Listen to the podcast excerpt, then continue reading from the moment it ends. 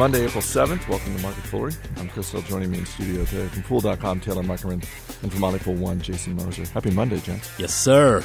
A rainy Monday. Rainy here Monday. In Alexandria, but it's not snow, so that's No. fine. I was telling my kid they my kids have to go in today to make up a day of school from the snow. They Mm-hmm. were supposed to have like a teacher work there or something like this.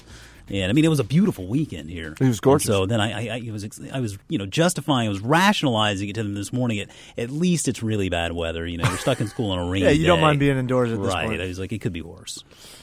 We are going to dip into the Fool mailbag, but we're going to start with the battle for the living room, which frankly has never looked more muddled, in my opinion, but feel free to disagree. A lot going on in the world of television. We've got Yahoo pushing into original programming. We have the Amazon Fire TV, which we touched on a little bit last week, but Jason's going to give us a first-hand review of. Yeah, I'm pretty interested interested to hear. And Game of Thrones fans are, some of them anyway, are probably seething today because the big season four premiere was last night.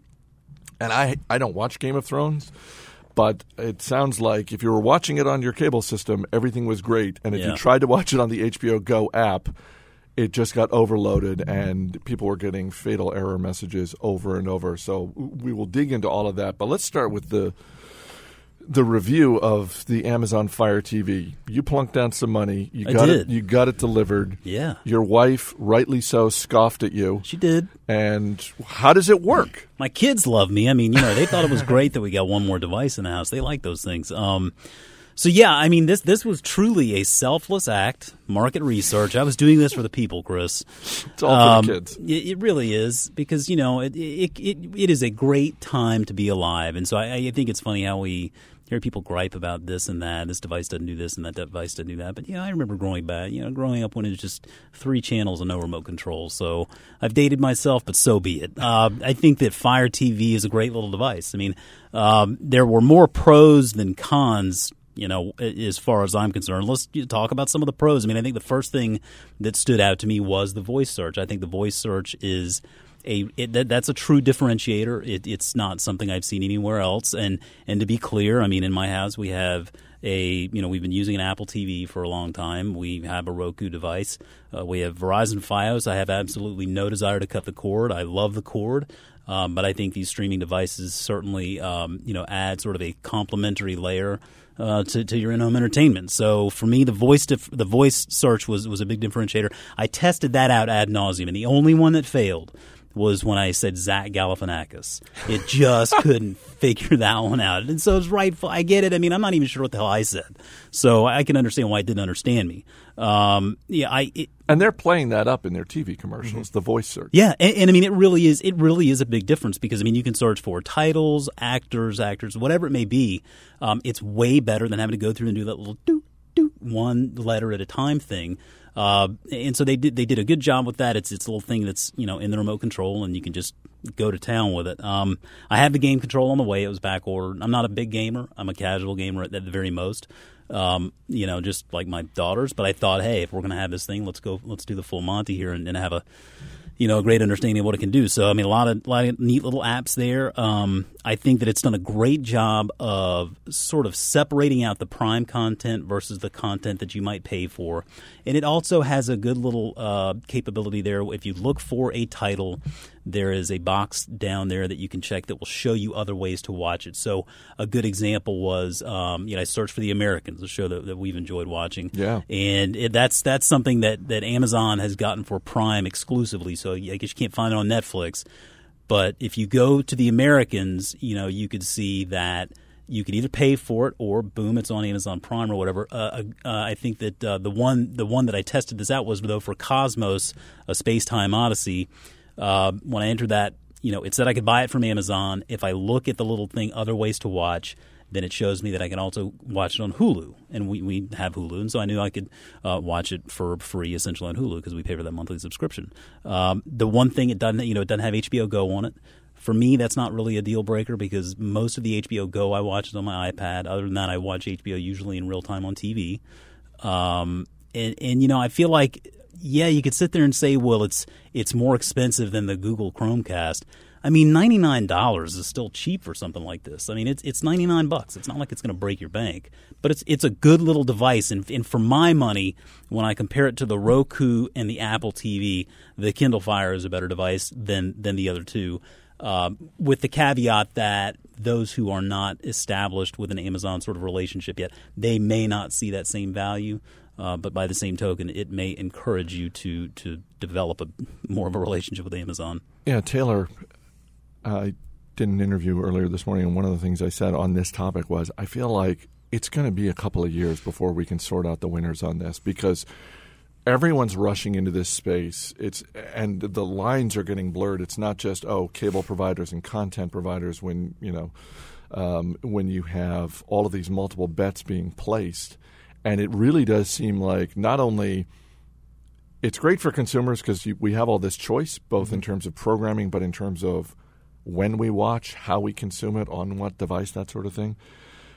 But it really seems increasingly like there's an opportunity here for the company that can simplify this in the way that Apple's first iPod made MP3 players very simple and intuitive. And you could make the point that the iPhone, the first iPhone, did the same thing. I think that whatever device they've got coming later this year, which Tim Cook has promised and many people believe is going to be in the television space, if they can make it really streamlined and simple, then someone like me, who is not a first mover mm-hmm. when it mm-hmm. comes to technology, is more likely going to take the plunge on that.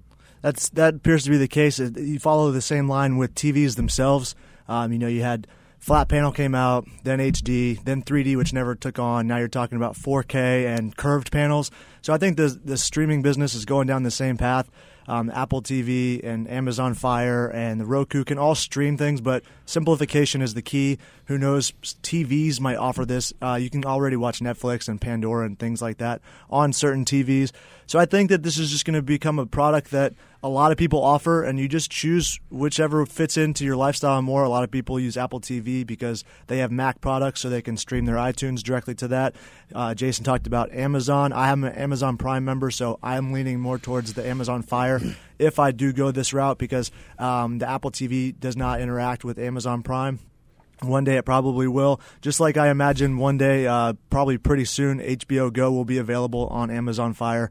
Um, so I think that these products are just going to become uh, the choice of the user, and then it's just going to become a price battle because at some point most technologies do become cheap, and you've seen TVs and smartphones and PCs go this route. So I assume in a year or two, these streaming devices, unless there's somebody that just comes out and completely um, drops a bomb and, and, makes something that you just can't live without, um, I see all these devices as kind of just um, a user choice depending on how it fits into your own lifestyle because they all offer Netflix.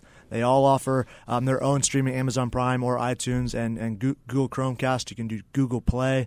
Uh, so they all offer their own unique things, but I think it's a lifestyle choice um, for, for what you're looking for. Yeah, and I, th- I, think the biggest challenge for any of these devices, and, and uh, Taylor he keyed in on something. I mean, there can be more and more smart TVs that are coming out that just bypass the device all altogether. But I think the biggest challenge there is just to to give you something that doesn't force you to commit really mm-hmm. to any one ecosystem. And I mean, we've done a decent job of getting to that point so far. I mean, uh, you know, my wife and I, for example, we have iPhones, we have iPads, we have Kindle e-readers. Our girls have Kindle Fires. We keep all of our videos and pictures uh, on the Amazon cloud.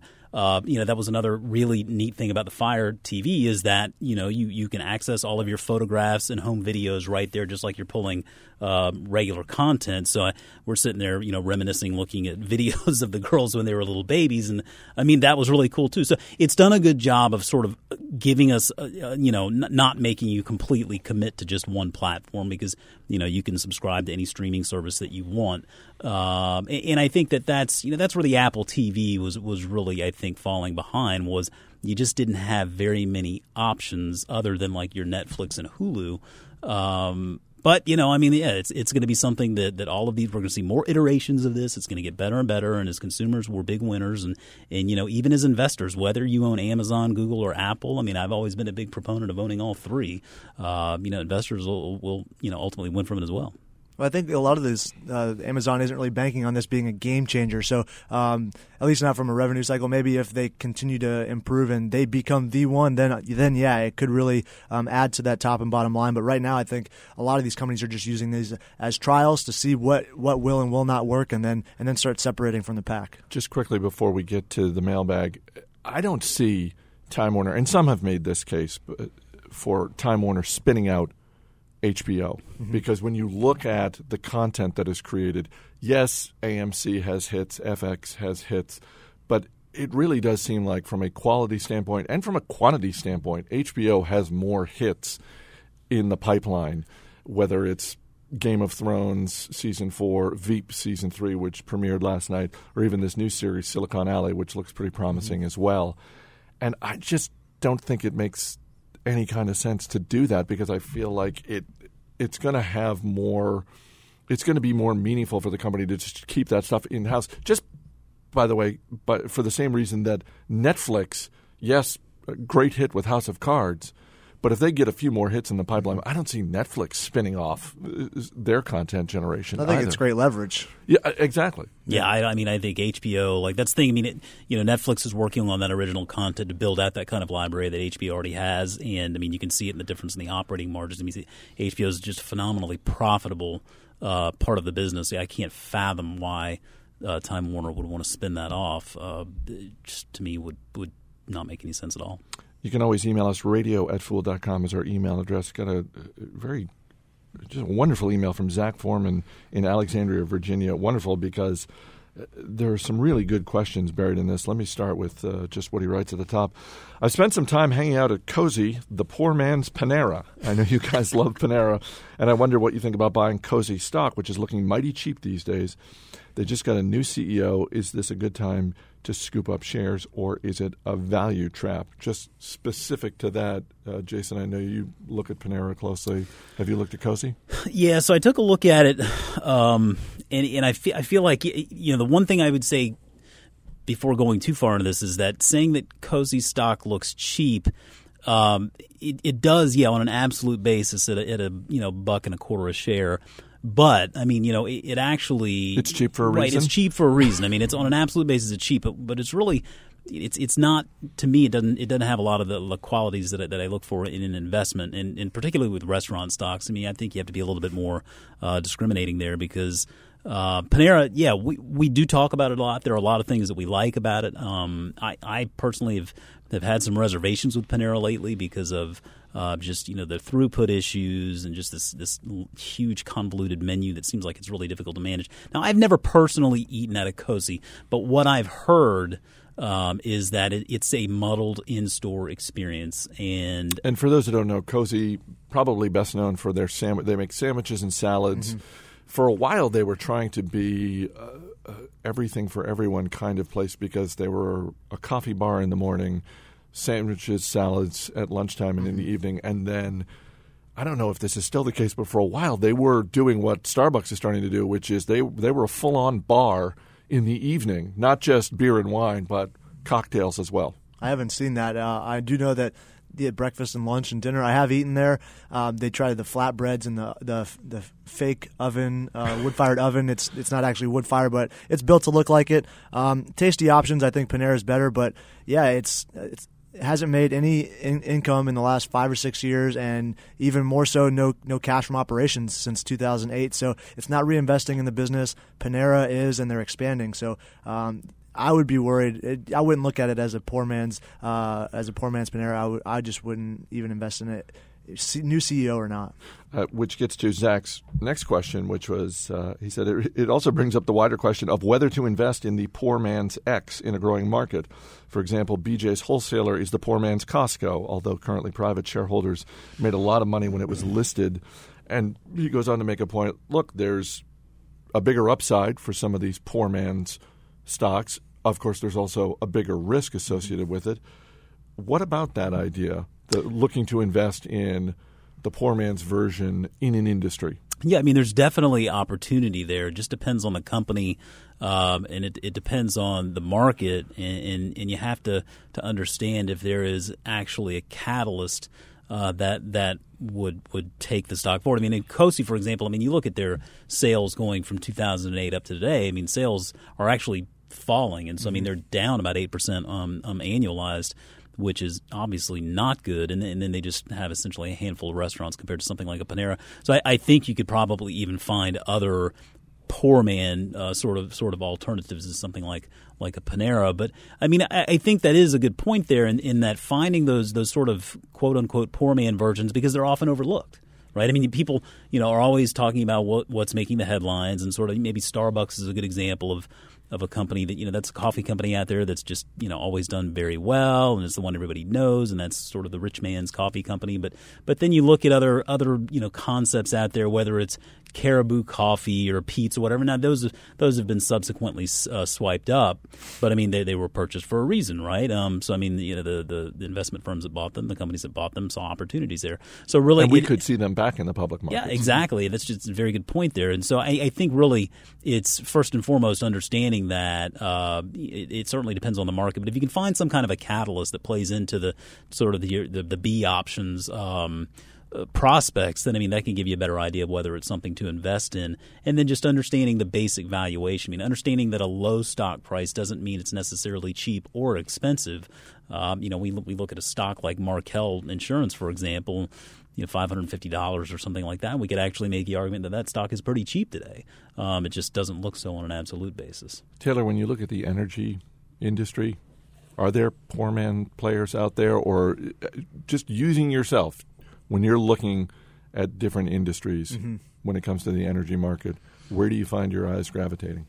For the poor man options in the energy industry, it's a lot riskier than I would say investing in a COSI because generally they're they're cheaper because they have unproven assets and, and that's a huge risk because if those aren't developed, then the business is essentially defunct because you, they don't have that real estate to sell. Like a COSI might own some of its real estate. Um, it could rebrand or maybe try something to sell it off at a, at a lower valuation. But if these oil and gas companies acreage is worthless, they're essentially worthless. So um, it's a bit riskier, I think, to, to go after a struggling oil and gas company. Uh, just just because of the fact that uh, these companies are are solely dedicated to what's in the ground, and if, if it's not what they thought, then investors are, are left holding the buck. Yeah, you mentioned the catalyst, Jason, and it seems like for some of them, under the right set of circumstances, the catalyst is we're struggling in our industry and we're going to get bought by a larger player within that industry. But that also seems to be part of the risk as well. Well, yeah, I mean that just because big names may get in there and pump a bunch of money behind a given company doesn't necessarily mean that they're right either. Um, I mean, it was uh, Bill Ackman, I think, for example, who jumped in there and really uh, started making waves about J.C. Penney and trying to really push that. I mean, I guess you could How'd say. Well, yeah. I'm assuming that's a rhetorical question, so I won't answer. But Move um, yeah, I mean, I feel like that. You maybe J.C. Penney is sort of the poor man's version of a of a I don't know a Walmart or whatever it may be. But I mean, I, I think the point is though that um, you know, just because big names may get behind something, that does not make them right. I mean, BlackBerry, I think, is a great example of a of a poor man's sort of tech device. And uh, you know, at the end of the day, that's still just you know a company that's bleeding market share, not really putting up any new innovative products. And Prem Watsa, uh, I think, with Fairfax Financial is you know, plunking a bunch of money behind that thing doesn't necessarily mean is right. I mean, maybe his interests are a little bit uh, out of line with the individual investors, but uh, yeah, just the point is that you can you can always get big money behind those things. It doesn't make them right. Zach wraps up his email by asking, finally, have you visited the COSI by Fool Global headquarters? If so, how much should personal experience play in making this kind of investment decision? Uh, that last one is, is, I think, so important.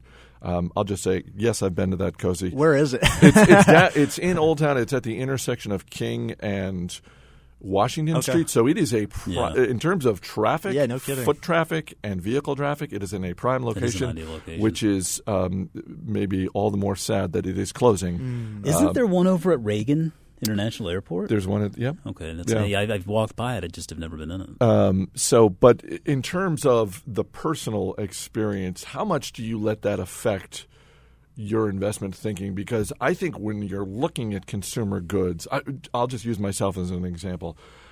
I know that when I'm talking, when I'm looking at a consumer goods company, a retail company, and that sort of thing, that absolutely plays into my thinking. but I never let it be the determining factor, whether it's good or bad. And I've Yeah. gone in both directions, but I definitely want to see what it's like to, for the average customer to go into, whether it's a Starbucks or a Chipotle or whatever. But I that's it. It never breaks a tie in my book. I could see that it could break a tie in my book. I, I don't have any examples in my portfolio, but if you're if you're looking at two companies that you, you uh, on a valuation basis or a management basis, you believe that they're on equal ground. Uh, if, if the user experience is, better for one, in my personal opinion, um, then I'm probably more inclined to go that route. Uh, Starbucks would maybe be one of those, but uh, that's a company that I actually invested in when I don't really enjoy the product, but I know the majority of Americans do, so I'm going to trust them and hope that they keep spending their money there. But I think personal experience has a has a lot to do with. Um, People's people's investing. I'm more an an energy investor myself, so uh, just by the nature of what I do here.